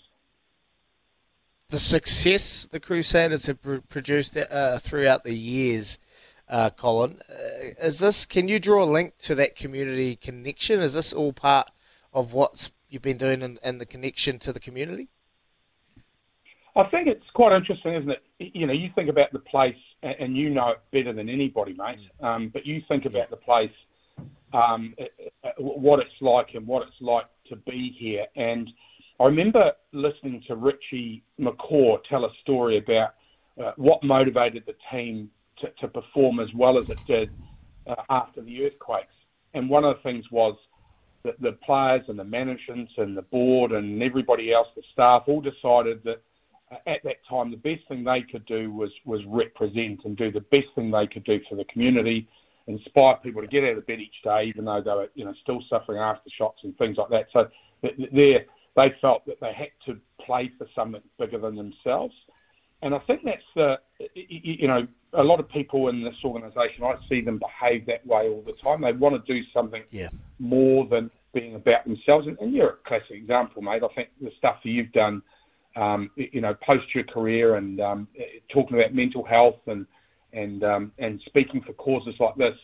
You know, when you're doing something for for, for more than yourself, it's pretty. Um, you know, it's it's it makes you feel better about life. You, you, you know, the gratitude that yeah. comes from it makes you feel better, and I think it makes you perform better as well. That's that's my my sense. Yeah, more than an athlete, you're dead right, Cole. Hey, Australasia's best sporting team is an interesting award. Um, how informed are you on the way it's decided? Because it looks like it's pretty data driven. It, it is. So um, Simon and Ben, uh, Simon, I, I, I jestfully described him as a nerd yesterday, but it was a sign of respect. the guy knows. Um, the guy knows more about uh, most sport um, than most people. So you know, quite often somebody will say something and then he'll actually just throw five or six um, uh, statistics at you to suggest that maybe your opinion is, is wrong or, or, or just needs a bit of testing. So, but they we, we use them a bit at a board level to make sure that we're thinking about the long term future of the organisation. So not not it's not about you don't use it so much in season um, for us. We we try and think long term, and so are we setting the organisation up as best as it possibly can be to help the coaches and the athletes perform the best they can on the park? And and a lot of the stuff that the ABST speaks to is that long run mindset, and and I think that's the bit that um, that's the bit that all, all their stats they talk about things like cohesion and teamwork. Well, to mm. for those things to work, you've got to have great academies, great people. Um, you've got to have athletes first. You've got to have um, you've got to have long run view of things, and, and if you do put a lot of that stuff together for a long period of time, from the, the original period of when this organisation was set up, you know, that's the outcome you get. So we're really proud of the award, but I think it also tells us we've got to just keep um, thinking about how can we get better tomorrow than we are today. And um, and so yeah, bit bit of pressure on to, to stay ahead. Well, staying ahead is what you've had to do, Cole. Because we remember when you first signed up, everything happened and in waves and you just got hit full front on. So how proud are you right now? The backroom, there's a lot of focus on the team and, and the Razor and the results that they're getting, but there's no real understanding of what's been going on in, in the backroom and what you've had to do and what you've had to overcome. So how proud are you of the team in the backroom and, and the work they've been doing and, and focusing on, on their well-being as well? I think uh, very proud is the, is the, the best I could say. Mm there's the, the, the um, and you've been around and you, you yourself were very good at connecting with the people in the back office and, and people in this organisation are good at that. That they really try their hardest to get to know mm. everybody, not just the person inside or outside of them on the paddock. And you, you just see the amount of work and effort that goes in. And uh, Willi Heinz, when he got back, um, and I caught up with him not too long ago, and we were actually doing this little function at the best rugby club in town, Burnside, and we are doing this little function there. And um, and, and, I asked him the question, um, uh, you know, what is it about this place? Why do you enjoy it? And he talked about all in. He said that his observation of people around the environment is everybody is all in. So it's not just the, um, yeah. you know, it's not just the, the people at the on the field. It's it's all the staff and um, it, you know to, to the cleaners. Um, they're, they're, just you know everybody here is all in and and you know it's it, it, the, the, excitement they, they serve the team because they know the mm. team serves a higher purpose. Um, but uh, yeah, just all in that that seems to be the best way to describe it. Hey Cole, the season coming up with um, Super Rugby, I guess we got to ask the question. You know, are, are you capitalising on all of this razor talk? You know, uh, and do you still have him like locked down, or is there something that you want to tell us? now he's he, he's contracted uh, 23 and 24, but he has a, an ability to exit in 24. So so we're we're just you wouldn't think if you see the way that the coaching team and the players are conducting themselves at the moment, you wouldn't think that there is any distraction. He is just um, he is just focusing on on this next season uh, on 2023 and absolutely you know laser like focus on it and, and the rest of the group uh, exactly the same. Now, we all know how good he is at handling distractions and things like that. So he'll pop in the office and have a chat and sort of a download and a. But but but frankly, um, I, I, think he's as committed to the organisation today as what he was when he played his first game for it as well. So um, the, the, the big thing is um, he, he's done an exceptional job of growing people around him as well. So the coaching group that's around here is um, I love watching them work. I love watching them challenge and test each other and encourage each other and get excited by getting out on the grass. So, so I think whatever happens, uh, we're confident um, that, that the work's been done uh, about the whole group. Again, that sort of long run mindset, and, and Razor's got it as much as anybody else. What I love is is uh, your ability to give inexperience. I'm only speaking from Jimmy Marr, who's James Marshall, who's only just finished um, an opportunity at the highest level, and that's what I love. So, how have they um, transitioned into the coaching realm? You got Dan Perrin, you got James Marshall coming in. How, how's that kind of going? They they look like they're having a lot of fun. Um, uh, uh, they keep me well locked out of the office uh, so that I'm not uh, licking the windows and uh, and and joining in too much. I think um, Jason took the iPad off me um, uh, when he went to the All Blacks gig and said I'm never allowed to uh, get out on the park and and, and video uh, ever again. Um, and so and so ever, I, I, I, I watch from a distance, but you know, genuinely those guys um, uh, contributing uh, from day one. And again, that's something else we learned about ourselves with that brand. review. You know, you, you, you expect people uh, and you encourage people to give all of themselves from the moment they arrive, and they're contributing from day one. Both GP uh, and Jimmy, they look really, really, they look like they've been there for years. Then the other one for me is Tums, Tamati Ellison. You, you know, Oh, um, I, I love him at his work, and, and I think about the, the, the quality of his work um, and uh, how good he's been, and how confident and um, and, how much leadership he's oozing uh, in the environment now. So we're very, very lucky with the quality of people we've got, no doubt about it. Yeah, beautiful, mate. We appreciate you coming on, Cole. Just quickly before we let you go, what date are we doing this run, and how can we and our listeners show our support for the long run? So long run, mate. Twenty seventh of January um, uh, on Friday. I think it's the last day of the school holiday. So, um, and, and it's so so twenty seventh of January, 153 laps around Rugby in Melbourne Park, as you said. There's going to be music, inflatables, food trucks, coffee cart, skills and drill session. We'll have some Crusaders and some Matatu players. Um, will pop Nice. over and, and be involved. So, um, so there'll be plenty of people around. And I, I- I guess just come and enjoy the environment. But if you feel like you can can get a lap in just to offer some support and carry the baton for one of those 153, that would be much appreciated as well. And then there's the opportunity for people to um, to kickstart some fundraising. You, you can go onto our website. You open up your own um, give it a little page, so you raise your own money um, uh, if, if you're keen to try and do as many laps as you possibly can as well. So, so 27th of January is that's the big day. Beautiful. 27th of Jan, 6 a.m. start, and throughout the day, 153 laps raising money for child cancer. Thank you so much, mate. Appreciate your time, Colin. And Merry Christmas to you and the team. Enjoy the break, and we'll see you back for another crusade. Thanks, mate. Same to you too. Oh, always good to talk to the old boss. Look at that. Look at that jersey behind you there, Izzy. Yeah. Staring at you. You still got that? Crusader, Crusader 149. How many how, how Um, many games did you play? I played 116 Super, but I played only 91 for Crusaders. I missed out nine. Yeah, I But- got too many injuries. A long time though at Rugby Park. Like you, Colin, keep referencing it. You understand the identity of, and, and you were there. Were you there during the earthquakes? Yeah, mate. Yeah, yeah. I was. I just left training. I was driving down the road and turned the corner, and I thought, wow, popped my tire, pulled over, and there was about 300 tsunami waves, but just the road waves coming at me. Scary, man. So scary. And that and that connection like that it does have with the community there, and, and then the the terror attack, as Colin mentioned as well. So there is a we had that. We had the Pike River. Like there was just Mm. plenty going on down here. We've had it all, and it's crazy. It's yeah. When you go through the years, I don't know. That's why they breed 'em tough down here.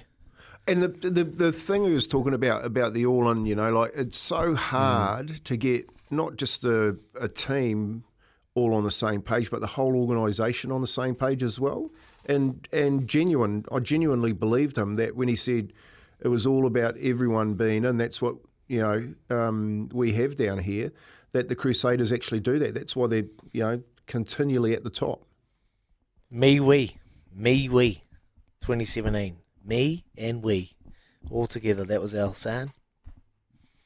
Makes sense. 21 minutes past 8 o'clock and resilience just as a playing group and as a region as well. 21 minutes past 8 o'clock. So many good text messages here on our golf courses. We will get to them, but you can keep them coming in. Which golf course are we playing this summer? Where's the invite? Go on, let us know. Anywhere around Aotearoa. Someone say Stewart Island. I've played the Stewart Island golf course, the, the 12 holes they have up there. Have you? Yep. I have. What's that like? Uh, like a paddock, but it's the most beautiful paddock, and it's cold and windy. yeah, me- I would have had to have taken a driver off the deck if I wanted to go 200 into that wind. Uh, 22 minutes past eight. Here with Kim's Warehouse. Great savings every day. 27 minutes past 8 o'clock, but I better throw it across to Izzy to do this next part because he has got TAB tattooed on his forehead. Yeah, uh, hello, my fellow work colleague. How you doing, Paulie Mwari? Yeah, I'm good, thanks, Izzy.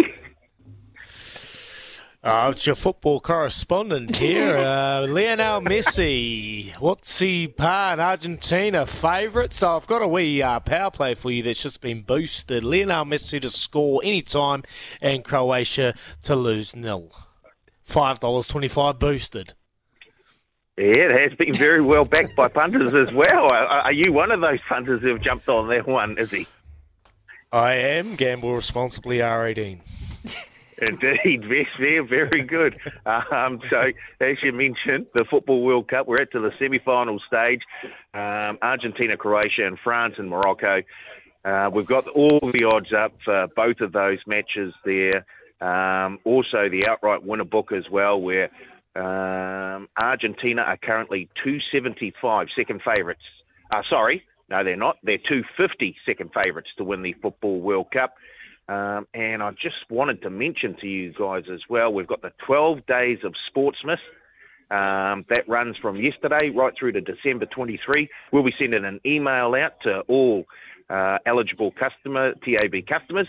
So if you are a TAB customer, make sure uh, you, you've ticked the box that allows us to send you an email. And every uh, morning, we'll be sending an email out to all those eligible customers, and there will be all sorts to win bonus bets, prizes, uh, links to boosted odds. Um, so, Paulie? uh, the, yeah, I'm just waiting. Yesterday, I was told like, my little bulbul told me. Is it, hey, was that what they call bulbuls? They told me that it told. It doesn't quite sound right. does it? Bulls. Bull, bull, bulls. baubles. Yeah, Baubles? baubles. Bu- bulls. Yeah, yeah, yeah. I know. You got your email yesterday. We've lost Gimpy. I clicked on the bulbul and Yeah. it told me that I was one of potentially going to be one of 10 people to win a $500 bonus bet. So I'm just wondering when that's going to land in my account. so that uh, draw for the 10 $500 bonus bets happens today at approximately 10 o'clock. There we go. The boys have just let me know. 10 o'clock that gets drawn, so Can you all the pass on my account all number? winners, yeah. Double eight, five. you writing this down?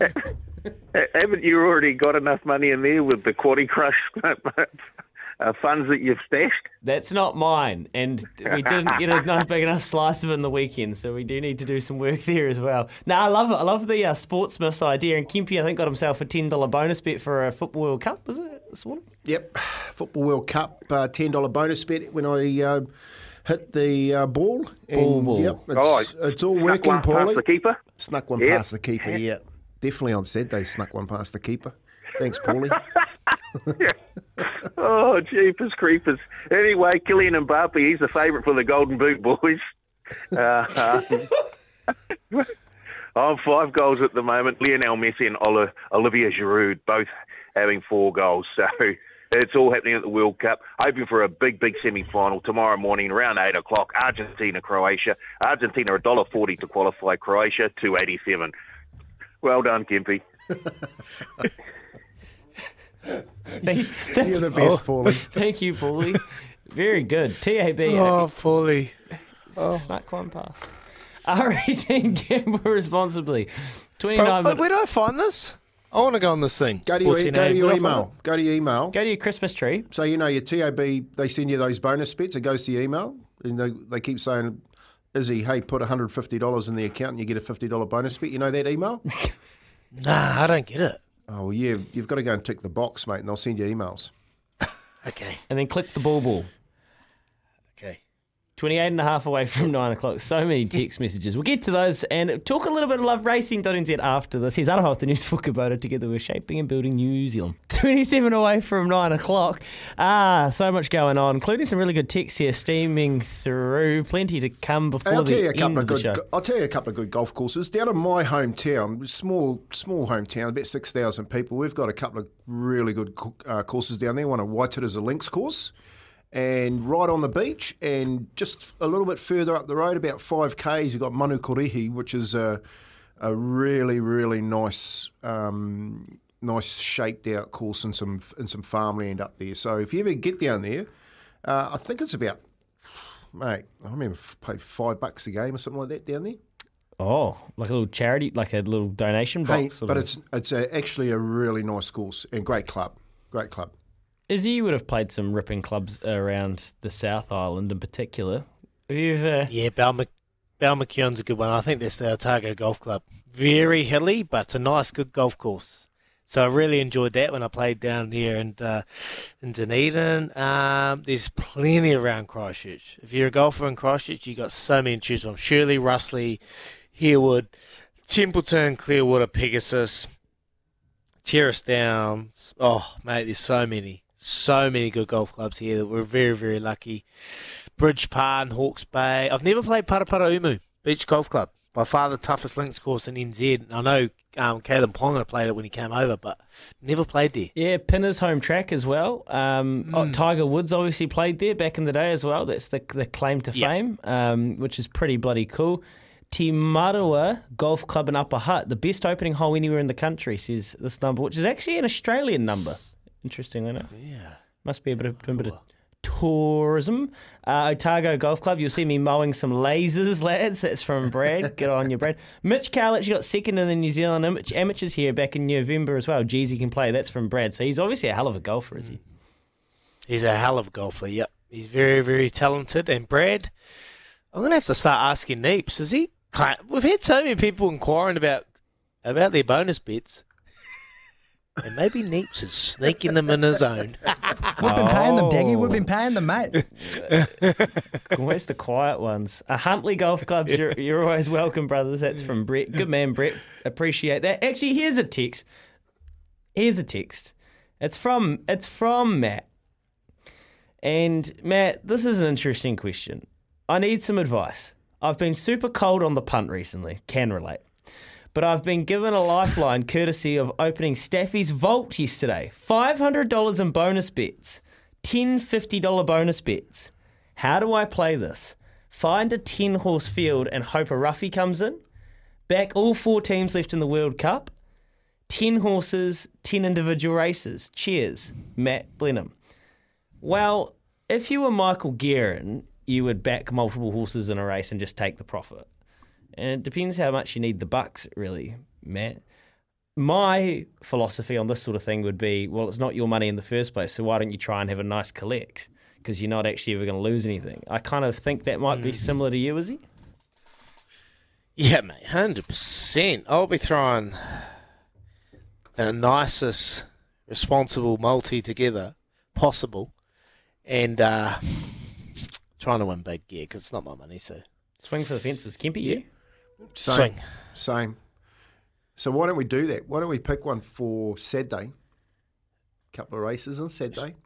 Hey, hey, Matt, do you trust us? Mark did last week. Just didn't follow Do you us. trust us to build your multi? Let us know, bud. Oh, I'll happily go find your league. What? What? Five I dollar twenty five boosted one. you ever you ever heard of a little footballer called Lionel Messi? Uh, what I'd do, Matt, to be honest, is I'd just find I'd just do form. I'd sit myself down for two hours. I'd go through all the fields on a Saturday when the tracks say I did four, five, and then I'd just pick a three dollar fifty shot that I think should be two dollars fifty, and I'd just try and triple it like that.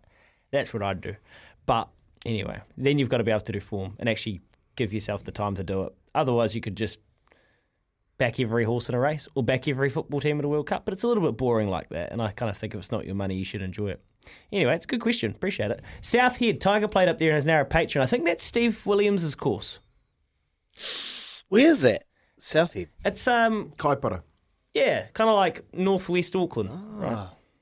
I've never played there. Southhead. Oh, I love, but there's so many courses in NZ. We're so lucky. So lucky. There's a couple I'm going to play over summer. Love to get up there and get some golf going. I'm playing today, playing Clearwater with Davey Harvelli after this, and a couple other boys. So we're going to have a wee hit to about one. Mm, turn the recorder on. Uh, Crus- Crusader number one four nine. Do you know? Remember what Highlander number? you Oh, were? don't ask me this question. I'm hoping you did delete that. I should have taken it off. oh, uh, watch this space. We'll find out. I'll Google it. Yeah, I'll find it. It's bad, eh? 21 away from nine. Sorry. Uh, we'll get to the rest of your messages Nah, and talk some talk some racing up after this. LoveRacing.nz. We'll cover off some races, maybe do a little bit of dreaming about Cinerama. It's Izzy and Gimpy for breakfast. I don't mind these odds away, 16 minutes away from nine o'clock. We picked two teams each in our work sweepstake, and I got both Croatia and Argentina. Same semi final. Cheers, Chris and Carpety. Wow. You're not really losing then, are you, Chris? You're going to have a, a team that makes the final, and then you just back the other team. So that's a hell of an effort. Um, do you have the number, Daggy? I can't find it. I've been looking for so long and I can't find it on Mr. Google. So I'm going to have to text Joey um, Wheeler and he'll go have a look at the wall. But it's that's poor from me. I know all the other numbers. It's just been so long. So long.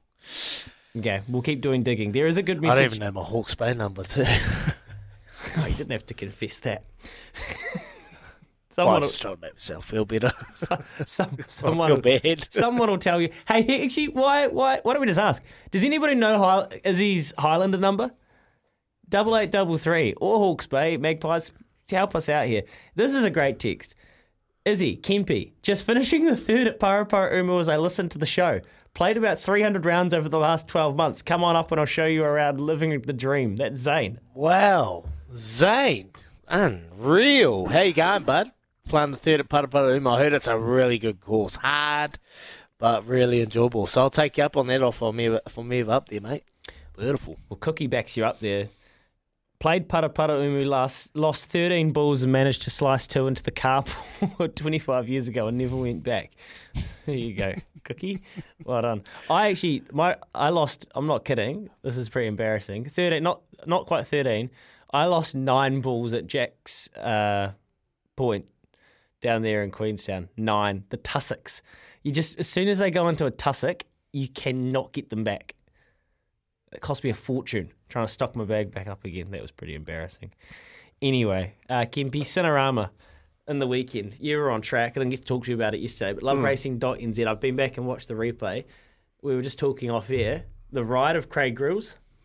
Oh, superb. Absolutely to a T. Um, especially if you're, you know, as you know, Louis, the, the race before when Priest Fur had the run um, around around them and, and down the straight, nice clear run, and, and she had to come out because Gryllsy had taken her up the inside and couldn't get a run and just got beaten by a couple of strides. So um, he knew not to do that this time. We just took her around and got her out. You know, that was the thing that we are worried about, you know, as we have been, that she might not jump. But the last two races, she's got out. This one on the weekend, she got out really well and then um, found himself a bit of space coming around the Te Rapa bend and pulled her out and just let her down. And she, you know, it was. A, I was sitting next to Alan in the in the winners' room at uh, Te Rapa. Did you watch the race with him?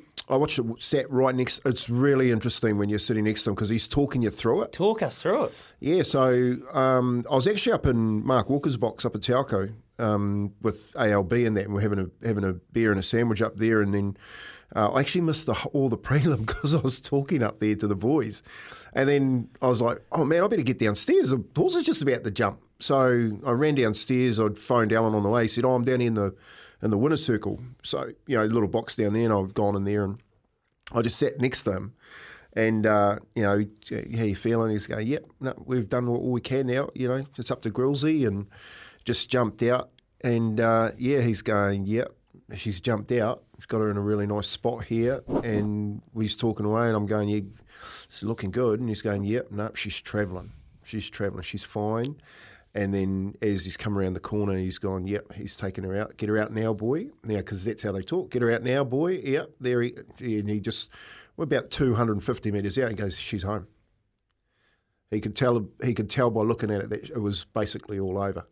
That's it. And he just he basically didn't look at the rest of the end of the race. He just looked at me and goes, "It's not bad, eh?"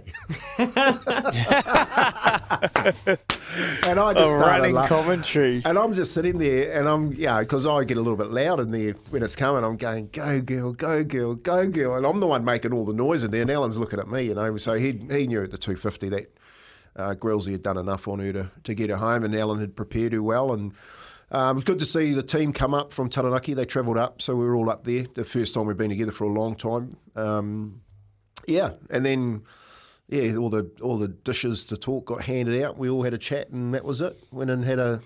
Um, actually, had a had a couple of champers with uh, Mark Chittick's young boy George. Yeah, man. What a Good champion. What, what a what a champ. Yeah. Yeah. So he was there in his uh, a Cobra. Um, you know, I don't know why he had the Cobra on because it was pissing down with rain. He's hard case. But he was a, such a polite young man. Uh, had a really good chat to him, and he was in the box with us. Um, yeah, just told him to tell his old man we are coming up to the Waitara Bar because that's what he's named the, the local bar in his in his mansion after Alan Sharrock. Um, but yeah, it was just a really good day. And then you know, I had a had a little bit of a celebration. And then yep, it was the track back home. So it's all now gearing for the Zabeel on Boxing Day, and let's just hope everything goes well. Oof, beautiful Kempy, eh? Another little payday for Uncle Kempy. Get going towards that Chev, Chevelle. Chevelle, 69.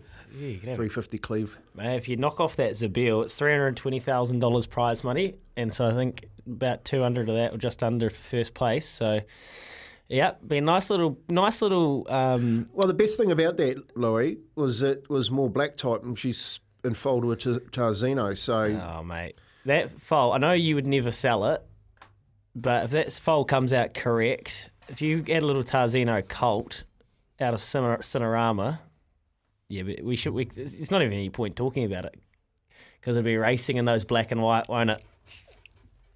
watch out, Pango. Oh, mate. Big, big decisions. Yeah, they are. They are big decisions. It's racing, and it's a. You know, one of the things that, just to, to, to cap all that conversation off, but one of the things that Alan always says is it's racing, mate. You know, it's racing, so don't get too confident with it all. You know, things can go as well as well as you as you can. You prepared it and all that sort of stuff, and you still can't get across the line. So we've always had that um, mindset as well. You know. Just good white to the lads. Absolutely carving it up with Cinerama. It was so cool to see her let down the way she did. Uh, Paddy's text and reckons that you're 154. There you go. 154. I knew it was close. 149, 154. 149 Crusaders, 154 Highlanders, 1101 All Blacks, and Hawke's Bay. Well, James, I am Hawke's Bay all day, but it's okay. I only played 50 games for them, mate. I'll always be Hawke's Bay, but yeah, I don't even know if we did get a number for Hawke's Bay. Might be, yeah. So that's probably the reason why. Mm. Yeah, I'm, I'm just saying the same thing. I don't know if I got one in Taranaki either. You know, I definitely got one in Newcastle. I think I'm 18. Yeah, man, that's pretty cool. Eh? I'm in the top Wow. 20. 18? 18. I think I'm. I'm think I'm numbered 18. So, um, because Ozu Was it the first year? first year Newcastle ever played in the comp. Oh, that is very cool.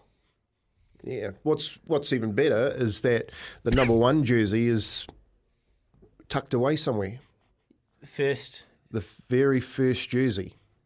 And you remember back in those days, you were not allowed to take the jerseys home. You had to hand it in after every game. And it got washed and you put it back on the You, following you, week. you remember that, Izzy? Yeah, we used to hand it. We used to hand every every jersey for Crusaders hand it back. Oh, like End of okay. year, get one. You don't get to keep the Super Rugby. You got to hand those in every game. Only ones you get to keep is an international. Oh, okay. Yeah.